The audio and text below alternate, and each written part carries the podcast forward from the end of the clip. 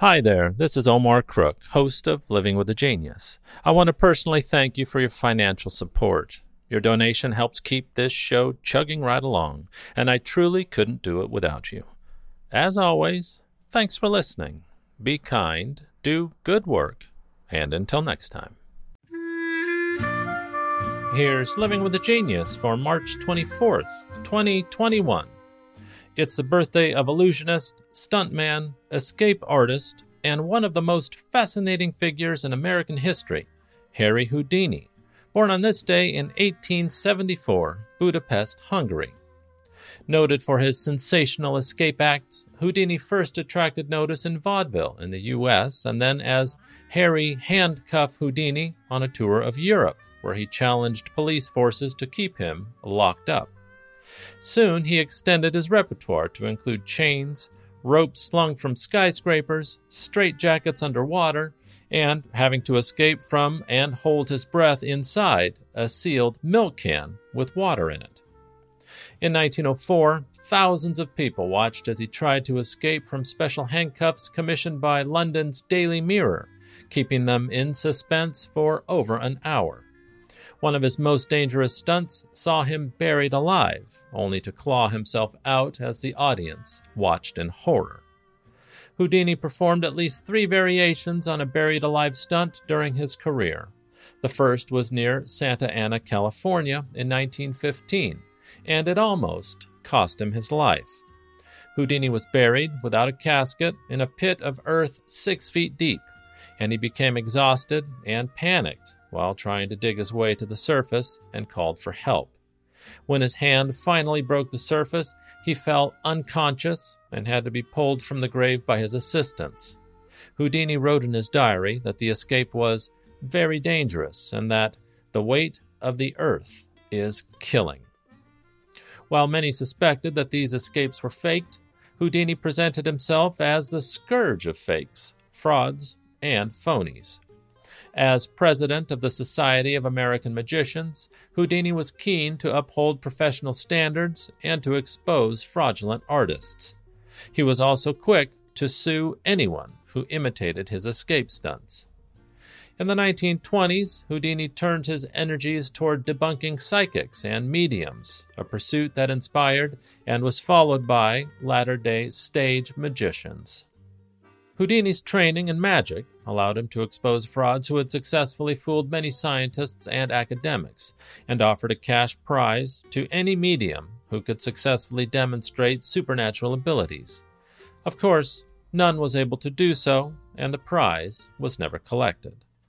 The first to be tested was medium George Valentine of Wilkes Barre, Pennsylvania.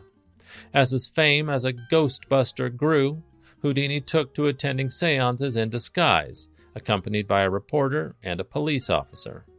Possibly the most famous medium whom he debunked was Mina Crandon, also known as Marjorie. She, in her own right, was also a fascinating character. You should look her up when you have a chance. Joaquin Argamasilla, known as the Spaniard with X ray eyes, claimed to be able to read handwriting or numbers on dice through closed metal boxes. In 1924, he was exposed by Houdini as a fraud. Argamasilla peeked through his simple blindfold and lifted up the edge of the box so he could look inside it without others noticing. Houdini's exposing of phony mediums has inspired other magicians to follow suit, including the late, great, amazing Randi, Dorothy Dietrich, and Penn and Teller. Houdini chronicled his debunking exploits in his book, A Magician Among the Spirits, which he co authored with C.M. Eddy Jr., who was not credited. These activities cost Houdini the friendship of many people, including Sir Arthur Conan Doyle. Doyle, a firm believer in spiritualism during his later years, refused to believe any of Houdini's exposes. Doyle came to believe that Houdini was a powerful spiritualist medium himself and had performed many of his stunts by means of paranormal abilities. This disagreement led to the two men becoming public antagonists, and sadly, Sir Arthur came to view Houdini as a dangerous enemy.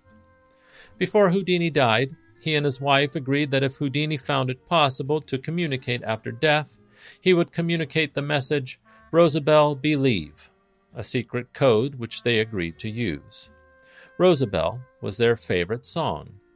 His wife, Bess, held yearly seances on Halloween for 10 years after Houdini's death. She did claim to have contact through Arthur Ford in 1929 when Ford conveyed the secret code, but Bess later said the incident itself had been faked. The code seems to have been such that it could be broken by Ford or his associates using existing clues. Evidence to this effect was discovered by Ford's biographer after he died in 1971. In 1936, after a last unsuccessful seance on the roof of the Knickerbocker Hotel, Bess put out the candle that she had kept burning beside a photograph of Houdini since his death. In 1943, Bess said that 10 years is long enough to wait for any man. Harry Houdini's 37 year long career came to a dramatic end on the evening of October 29th of 1926. Two days prior, while in his dressing room at the Princess Theatre in Montreal, Houdini was preparing to go on stage when, according to eyewitness accounts, Jocelyn Gordon Whitehead, a student at McGill University, delivered a surprise attack of multiple blows to Houdini's abdomen. Houdini regularly had fans in his dressing room. A witness by the name of Jack Price recalled Whitehead asking Houdini if he believed in the miracles of the Bible and whether it was true that punches in the stomach did not hurt him. He then delivered some very hammer like blows below the belt. Houdini, who was reclining on the couch at the time, having broken his ankle while performing several days earlier, winced at each blow and stopped Whitehead suddenly in the midst of a punch, gesturing that he had enough, and adding that he had no opportunity to prepare himself against the blows, as he did not expect Whitehead to strike him so suddenly and with such force. Throughout the evening, Houdini performed in great pain. He was unable to sleep and remained in constant pain for the next two days, but did not seek medical help. When he finally saw a doctor, he was found to have a fever of 102 degrees Fahrenheit and acute appendicitis, and he was advised to have immediate surgery. He ignored the advice and decided to go on with the show. When Houdini arrived at the Garrick Theater in Detroit, Michigan on October 24th of 1926, it would be his last performance. He had a fever of 104 degrees Fahrenheit, but despite the diagnosis, Houdini took the stage anyway. He was reported to have passed out during the show, but was revived and continued. That night, Houdini was hospitalized at Detroit's Grace Hospital, where he would remain. In a stroke of ironic tragedy, the man who had defied death a thousand times, the great Harry Houdini, died two days later from peritonitis and acute appendicitis, aggravated by a stunt he'd performed casually at the behest of countless fans for his entire adult life. Harry Houdini was 52 years old at the time of his passing. Thanks for listening. Be kind, do good work, and until next time.